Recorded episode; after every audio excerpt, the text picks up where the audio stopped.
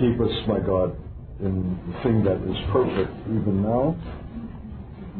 For we're jealous in getting your full statement, Lord, that you dot the I's and cross the T's and put your exclamation points and underlinings where they need to be, that what is in your heart would be fully registered upon ours, that we might give ourselves, Lord, to being your servants and fulfilling the remarkable thing hinted at in this text. So we thank you, Lord, precious God. Come and continue, Lord, with us, we pray. We cherish every word that proceeds from your mouth and desire that, fulfillment that you might obtain your glory and that many might believe upon you. In Jesus' name, amen. Well, I'm looking over the little things that I scribbled this morning. It looks like I've already cited most of them.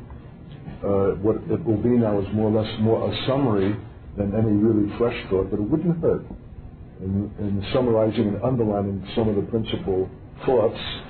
And John is uh, reminding me that I should probably take this occasion before I do that to share the principal dream that came to me about 25 years ago in this place and for which we have waited fulfillment and believe that the New York invitation is that fulfillment. You can even help us in the interpretation. We've never had a satisfactory interpretation uh, of that dream, but maybe it, ha- it has waited for this time and for this congregation. So here it is.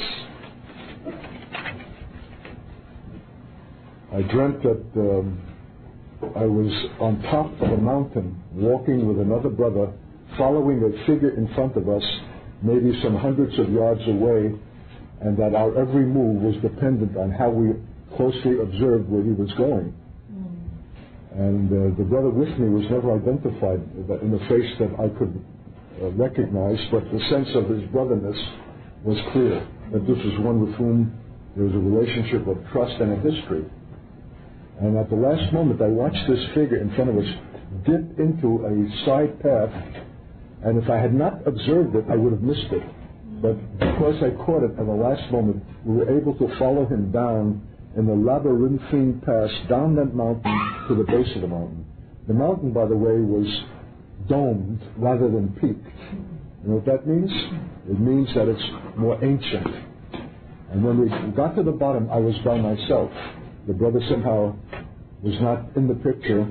And I'm looking up to the, well, first of all, I'm seeing the base of this mountain, and it's remarkable. It has like squared off stones, but they're not cut by hand.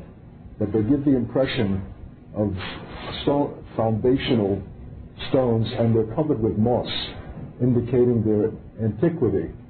And I'm looking up, I'm standing on that plateau, the floor, looking up at the mountain from which I've just come, and great boulders begin to roll off on me. And I'm looking up, and these great boulders are coming down, and they're missing me, just falling harmlessly by me. And one last boulder coming, as they say, that has your number. And I, I'm looking, I was, I'm finished. And as it's coming down, I hear a voice saying, "Watch out!" You know, I don't see the figure, and I take one step, and it misses me. The next scene is I'm on that plateau, and I'm on a moving escalator, uh, moving toward a building in which I know I'm to receive a shower. And uh, the, that escalator is not loaded with people, only here and there a few souls, but I'm the only one taking off all my clothing. I'm not at all ashamed to do so.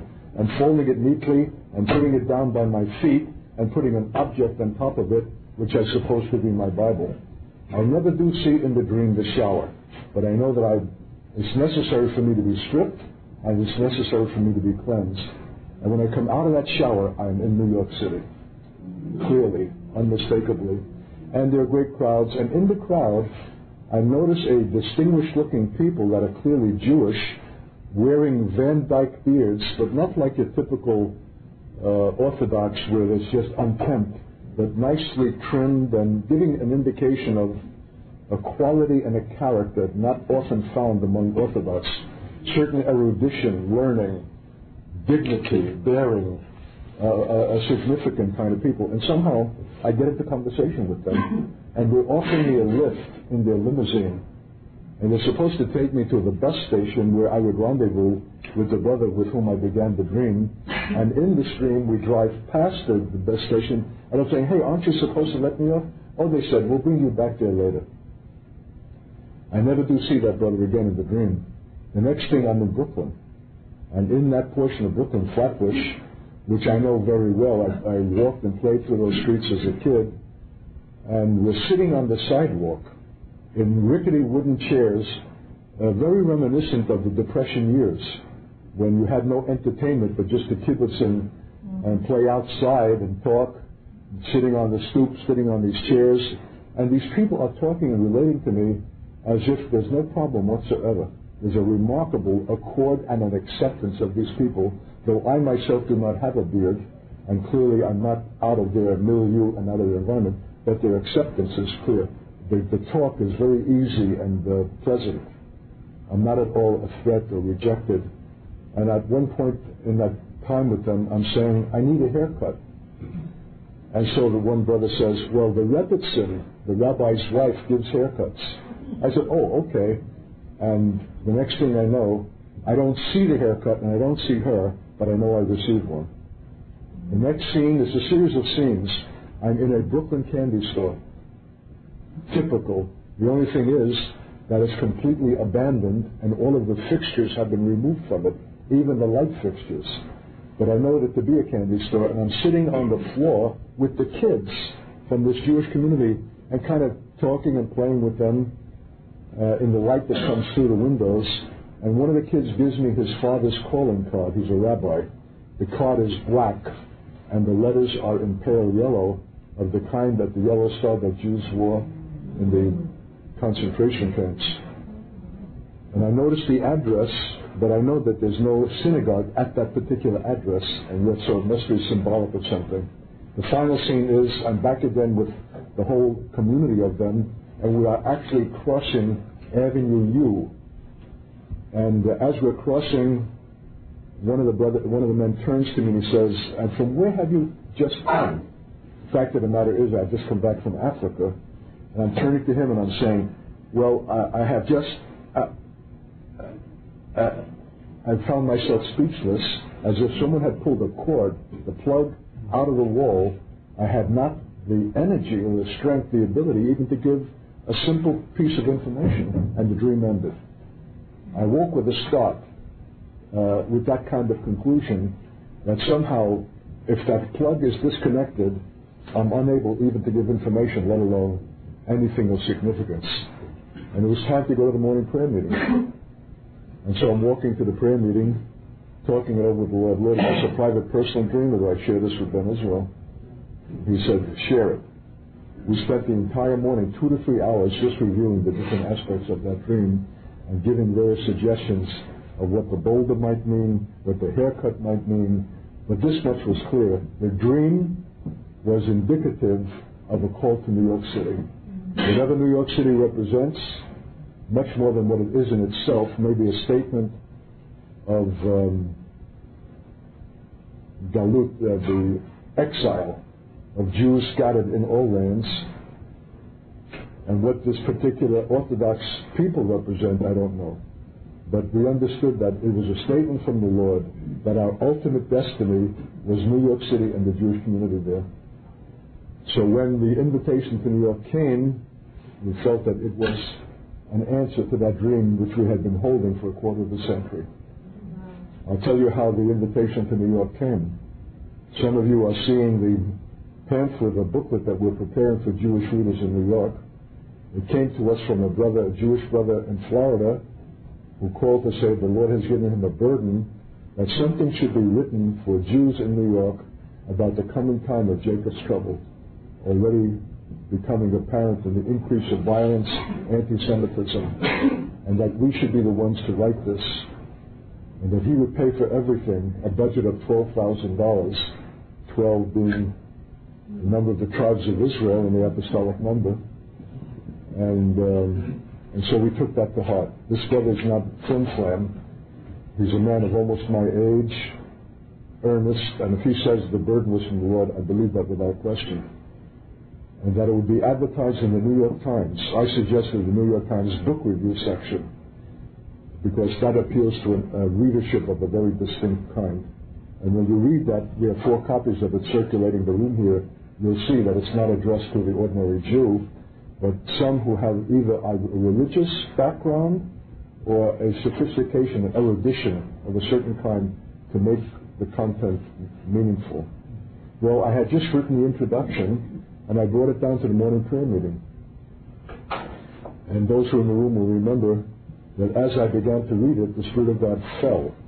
And I started to break and to weep, and people started to come out of their chairs in prayer and prophecy. Uh, Uh, it, it, was a, a, a, it was a, a visitation of the Lord as as marked as anything that we had ever experienced in our history, and as close to the uh, the Lord calling in Acts 13 to the Antioch fellowship separate unto me it was a clear separate unto me by a visitation of the Lord in the reading of the first portion of that document before the entire assembled community in the, in the prayer time. It wasn't my coming down from my bedroom and saying, I got a dream. It was the Lord Himself clearly uh, establishing the call to New York. Two days later, we had a second visitation of the Lord. A brother from New Zealand was present who prophesied, and the Lord filled in and made yet more tangible this remarkable invitation, which we interpret as being the answer to the dream that New York was an ultimate uh, destiny or destination. So you're free to uh, offer interpretation for any of that, maybe in conjunction with what we are considering today. Here's what I wrote early this morning. Whatsoever he saith unto you, do it even go to the Jewish Orthodox community in New York City and fill up their water pots to the brim by your presence as commanded by the Lord as his whatsoever, drawing water from the wells of your salvation, filling up what is appropriate to their purification that is presently partial and stagnant, and then draw off from what is completed in keeping with their own Jewish rites and practices uh, till it be turned into a new wine better than at the first for a rejoicing at our wedding. The substance of the water, I'm quoting now from Matthew Henry's commentary. And by the way, don't turn to commentaries immediately. Seek first the Lord directly for illumination, and then after you have exhausted all of that, then you're free to look at a commentary, and Matthew Henry was remarkable in this text. He writes, The substance of the water required a new form by the addition thereof. So it's water added to water. Maybe uh, either water of a new kind or water of a similar kind.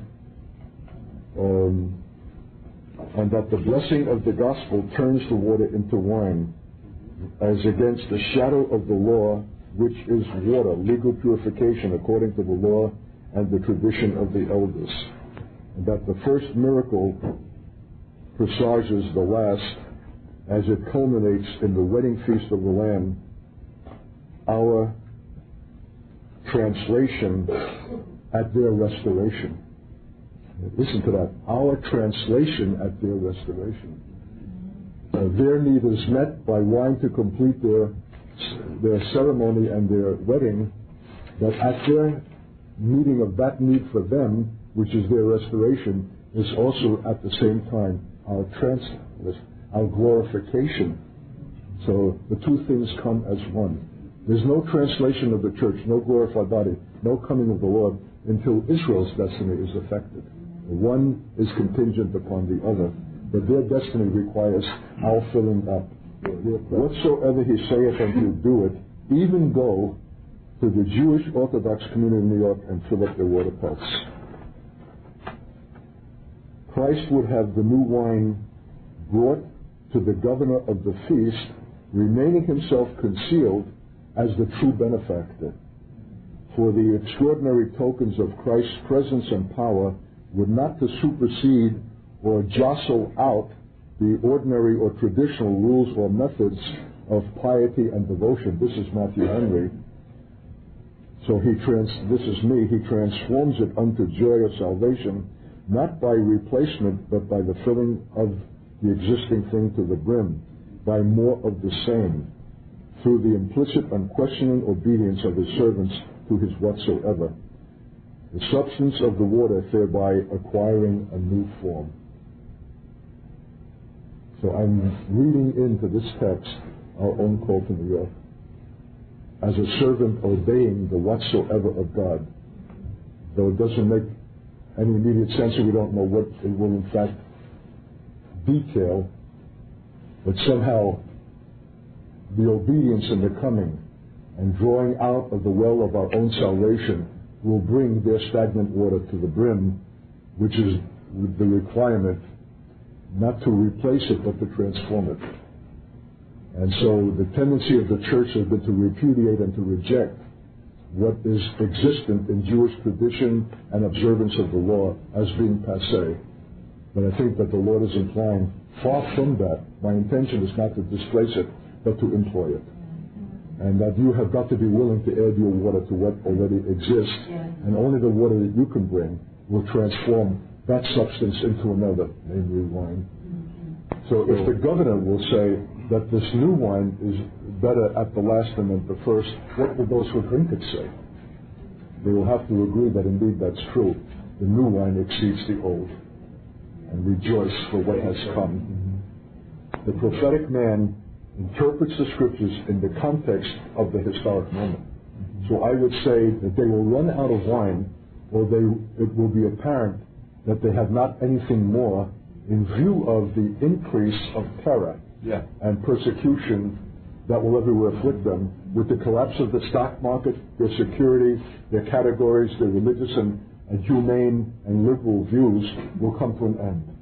You'll know that, that there's a lack. Or just as the consciousness is coming first to the director of the feast, it will subsequently come to them. And in that moment, the Lord is acting to bring them into not just a continuation of what they had, but into a new quality, quality a new um, dimension of divine reality that more than more than will answer the crisis of lack will bring them into a joy unspeakable and full of glory. Think that we are at a new historic threshold between the two communities who are biblically based and scripture revering and honor the God of scripture who have been historically to this moment separated, that the Lord is wanting a joining and an accommodation. It's critical for their salvation and our glorification. Uh, remember the word poignant that came up yesterday, or pathos. If we treat those rude stone jars with contempt, we're not going to be fastidious to fill them.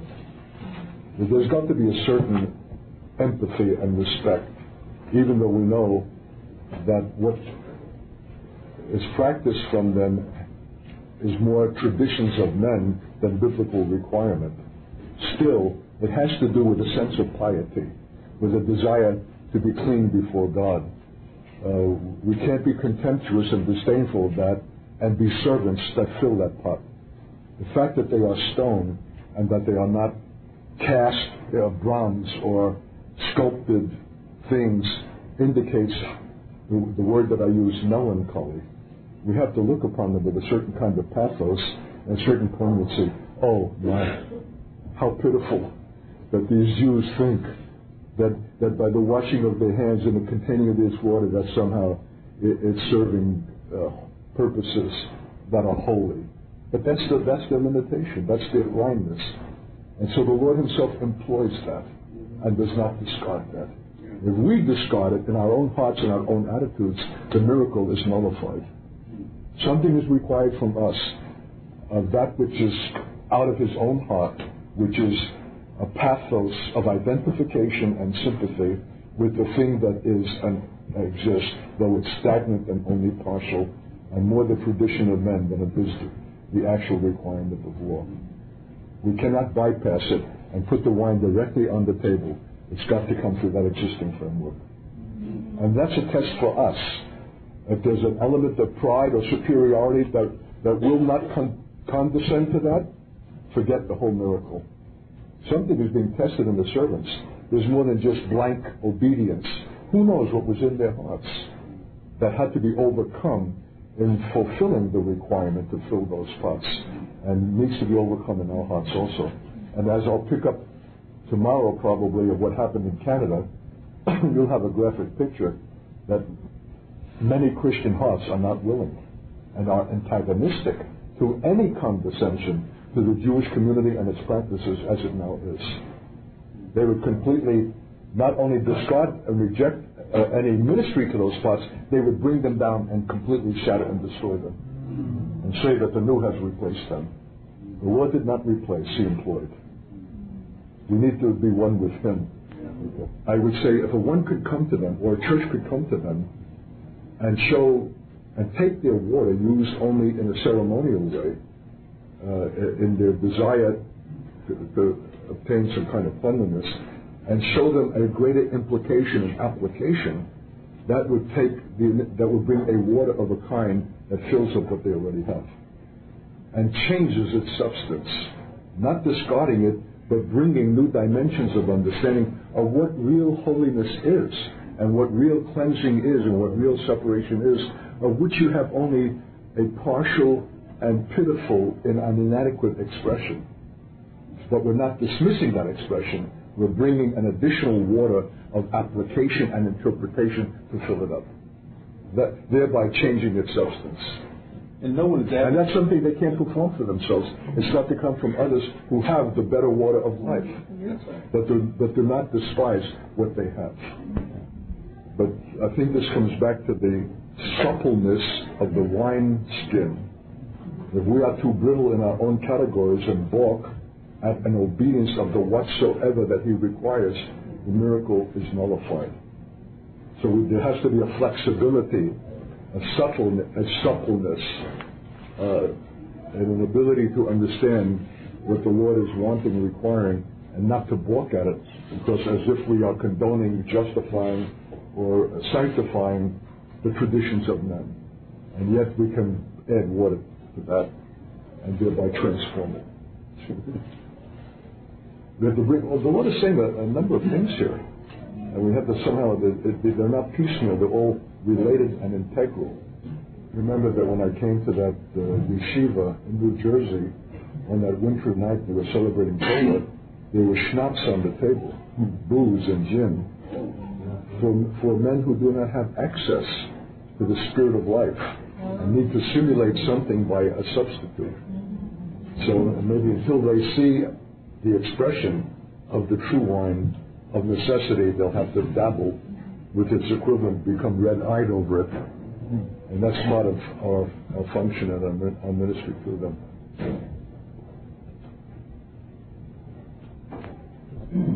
So much will be at stake in how I deport myself, assuming that a door of acceptance is granted. And don't think that I'll not be provoked. There'll be wise alecks and men who are seething with anger.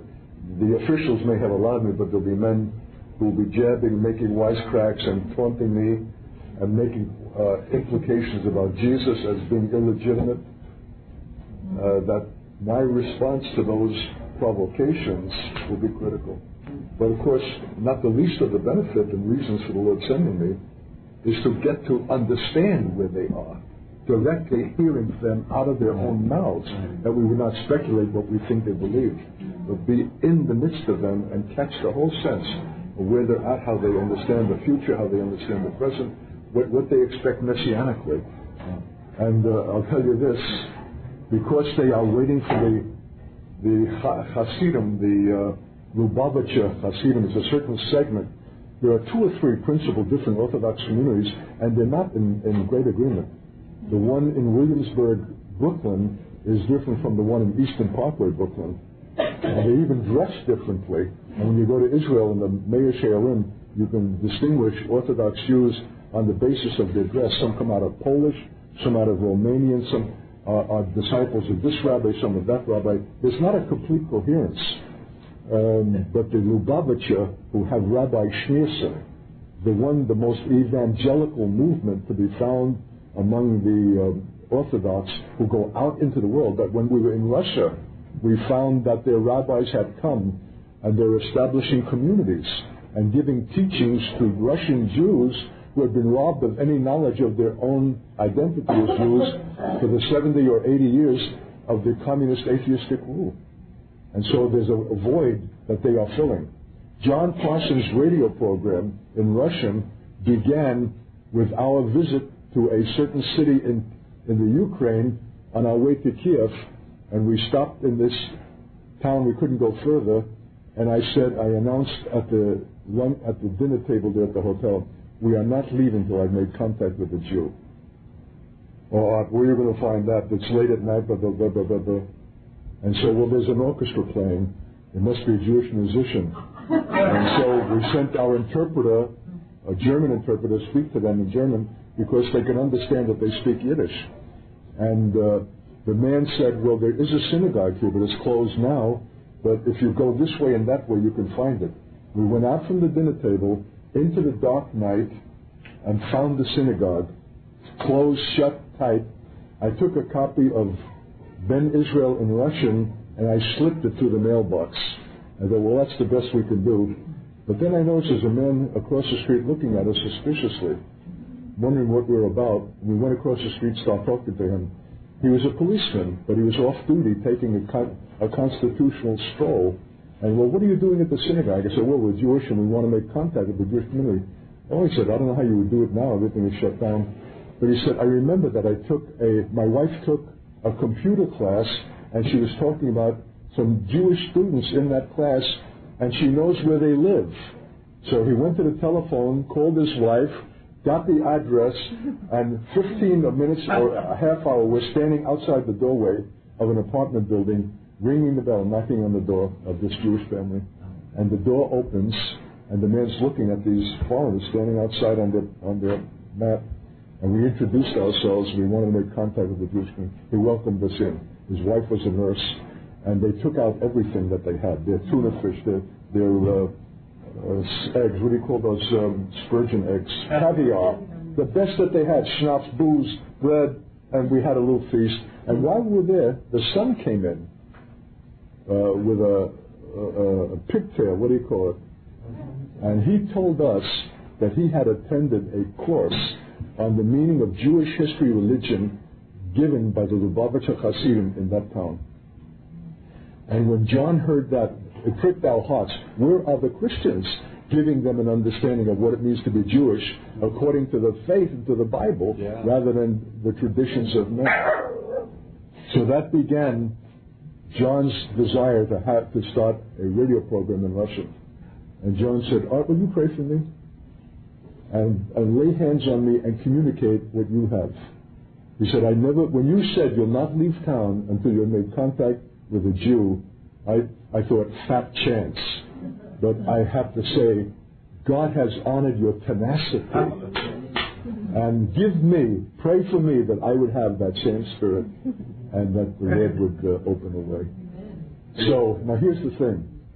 This Rabbi Schneerson, whom I've heard speak for three hours in Yiddish, and the, you could hear the proverbial pin drop. Men stood up for three hours to hear this sage and the wisdom that would issue from his lips. The, the, the breadth of his knowledge, not just in, in scripture and, and rabbinical uh, tradition and Torah, but he had been an engineer and knew secular realms of knowledge and bring in appropriate things. He was a tower of wisdom they thought that he had the qualifications to be Messiah because they were not as steep in the biblical requirement as we ourselves, because he was brilliant, because he was righteous, because he led a holy and sanctified life, because he was a great teacher, because he was the descendant of six or seven generations of distinguished rabbis, that he was the Messiah. But he went and died on them. Uh, in his 91st or 93rd year, but they were so persuaded that he had to be the Messiah that they are awaiting his resurrection. So in a magazine to which I subscribe, there's an article by David Berger, a rabbi and a professor of history at Queens College in New York, saying that these Hasidim and Orthodox Jews are introducing for the first time the dangerous Christian heresy of believing that a man can die and be resurrected again who is Messiah and who had not fulfilled his earthly calling and that it requires his coming again. He said if that begins to penetrate the Jewish community, it opens us to Christian belief. And this is the most dangerous heresy that has ever come down the pike and needs to be recognized and combated. And that's the New York into which I'm coming. That's the controversy that is presently raging about whether there could be an expectancy that a man who had lived and exhibited and demonstrated such godly qualities as to, as to be recognized as Messiah can die and then be resurrected to come to fulfill his messianic call. If Jews can believe that, uh, Rabbi Berger says in his article, it will not take much to move them from Rabbi Schneerson to Jesus Christ. We are at a historic. I'm getting Holy Ghost chills. we are at a historical moment at a crossroad of time in which every factor is palpitating, including the September 11th destruction of the trade towers that has affected the whole climate and disposition of New York that I could not recognize my own city, that the new cordial atmosphere and humbling had come to an entire people whose arrogance and uh, anti-social social attitudes were well known. I could not believe the respect and kindness and deference that is now exhibited, which would make the my coming and ministry men like me more acceptable than, than before. So it's a whole conjunction of time and event at the same time that what is triggered in Israel is now affecting Jewish communities worldwide. That anti-Semitism is erupting of the vilest kind that has not been known since the Middle Ages. The blood libel that Jews kill Gentile children, use their blood in the making of their matzah and certain ritual needs, has not been heard since the Middle Ages. Coming from university professors and learned people in sophisticated civilizations. Jews, Jews are terrified because they had not dreamed that this kind of thing could take place in modern times. That they're more frightened now by what is erupting than even by the Holocaust past. This, this is ominous. This note that's being struck is being struck worldwide. Norway, uh, Denmark, France, 600% increase in anti-Semitic episodes. The firebombing of their synagogue, and when the firemen come to put it out, they are pelted with stones by Muslims to keep them from extinguishing the flames. They have complained to the to the French authorities that we're not being defended. We need protection as French citizens, and the French government has said, don't expect it. We are not capable of providing it. It's too expensive. It cannot be controlled by government. And so when I heard that, I knew what it is that will constitute the grit of the time of Jacob's trouble and why Jews will be uprooted and fleeing in nations which are not necessarily opposed to them but cannot protect them. They cannot remain in, in, in urban centers where they will be identified as Jews it will just be too dangerous. We're going to see bombs, uh, what do they call them? Human bombs, these uh, suicide bombers, not confined to Israel, but being but blowing themselves up in New York City. And a Jew will, will be afraid to go out on the street, as they're afraid to go out on the street now in Germany, France, Italy, and in these three nations, England, Germany, and France, leaders of the communities, distinguished Jewish voices, have warned their communities learn a new language and pack your bags because it's not going to be safe to remain. But pack your bags to go where? And so the whole issue of places of refuge for Jews in flight becomes the paramount uh, issue before the church of the last days. For this woman will flee into the wilderness where a place has been prepared for her and where she will be fed for three and a half years. And if that place is not provided, there'll be no Jewish survival at all. The Jewish community monitors all of these reports. We, we only get a little fragment. They know exactly what is happening worldwide, and they are terrified. And because they are terrified, as I was sharing in the, in the break that we had, they are much more amenable to consider a friendship with evangelical Christians because of uh, they're so desperate for allies and, and someone standing with them at a time when they're threatened everywhere, and they realize that the evangelical Christians are the ones that have the deepest affinity for Israel, but they're also the most dangerous because they seek the conversion of Jews.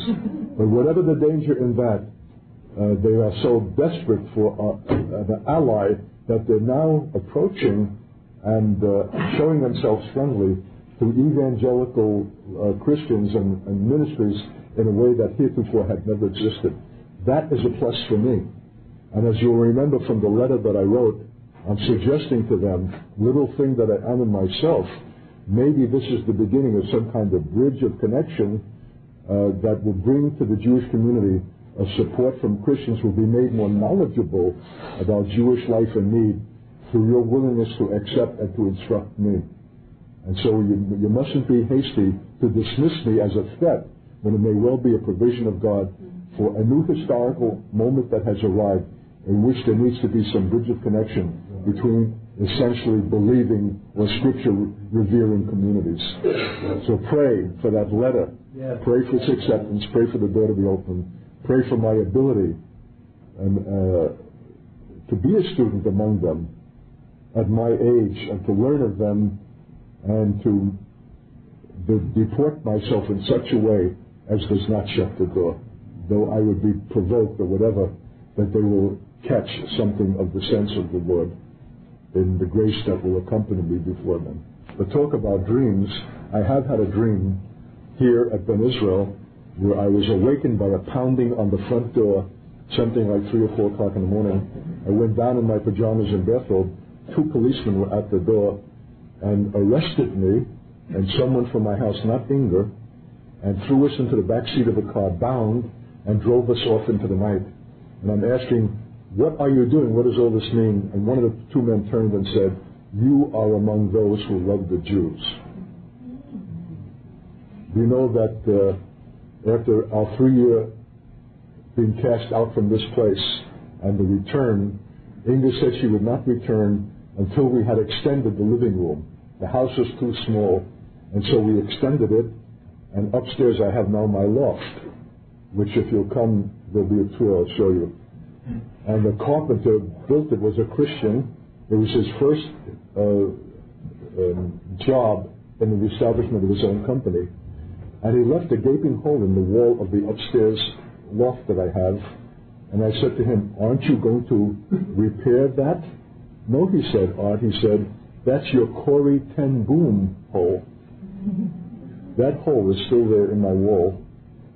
And I've got a desk up against it with my uh, fax machine and my radio and so on, you would never know that there's a hole large enough for adults to crawl through and go under my attic. It has never been repaired. When he said that, this is your Corrie ten Boom hole, the Spirit of God came down on my head and over my shoulders to the hem of my garment. That hole remains. So I don't know how the Lord's going to do it. Our name gives us away. Our location is accessible. We're not that hidden. Unless there's a covering, we'll be found out. But here's what I'm expecting. I'm expecting regional revival. We are on an Indian reservation here, the Leech Lake Indian Reservation, and that's going to afford us, I believe, a measure of protection and insulation from other governmental sources that have to respect Indian nationality and sovereignty. They have already at Red Lake their own courts, their own police, their own institutions, I believe it will take place here. And somehow that will be a protection also. But the Indians then must be in alignment with this vision and call. And right now, they're, they're, they're distant. So I'm expecting regional revival by which they will be swept up and taken up into the purposes of God. The brother in Idaho, Mike Schwartz, who invited me now for a second conference, when he called me the first time, he said, Artie said, uh, after we talked about the details, I, I have a dream that I, I, that I don't understand. That, does it make any sense to you?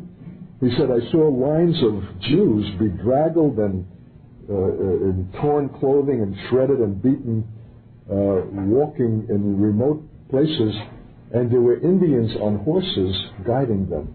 Does that make any sense to you? Wow. I said, powerful. So there's a drama that is being outworked and to which we are all called. Well, when they come, they'll be occupying this building. You can leave your blessing behind in this place uh, that this will harbor them. But the Lord has given us this building is itself a miracle. We, this whole property was sold to an unbelieving man who tried to give this building to the uh, one of the uh, governmental agencies, and they didn't want it. And he was stuck with a tax liability, and so he offered it to us. We had withdrawn and taken all of our interest and just trusted the Lord. And the building came back into our laps with the six acres of ground upon which it stands as a gift, a benefit for him in being saved the tax uh, bill and a blessing to us that enables you to be here now and Jews one day to find place of refuge here. So pray now for the, re- uh, the re- return of the entire property that the Lord gave at the first, going back now for 28 years, when at the head of the camp road here, as being a speaker 40 miles away from here, and being brought to this property that was for sale, it was a boys' camp that had gone bankrupt. And they said, Art, would you care to see this property? I said, why not? I was living comfortably in a 17-room house in New Jersey that Inga loved. Mm-hmm. I would have loved ever to remain. And so, sure, let, you know, let's go for a ride. When we got up to the head of the road, no trespassing, there was a chain across the entrance to the property. I stepped over the chain as my foot came down on the property. The Lord said, Dominion, End Time Teaching Center, Community, Refuge.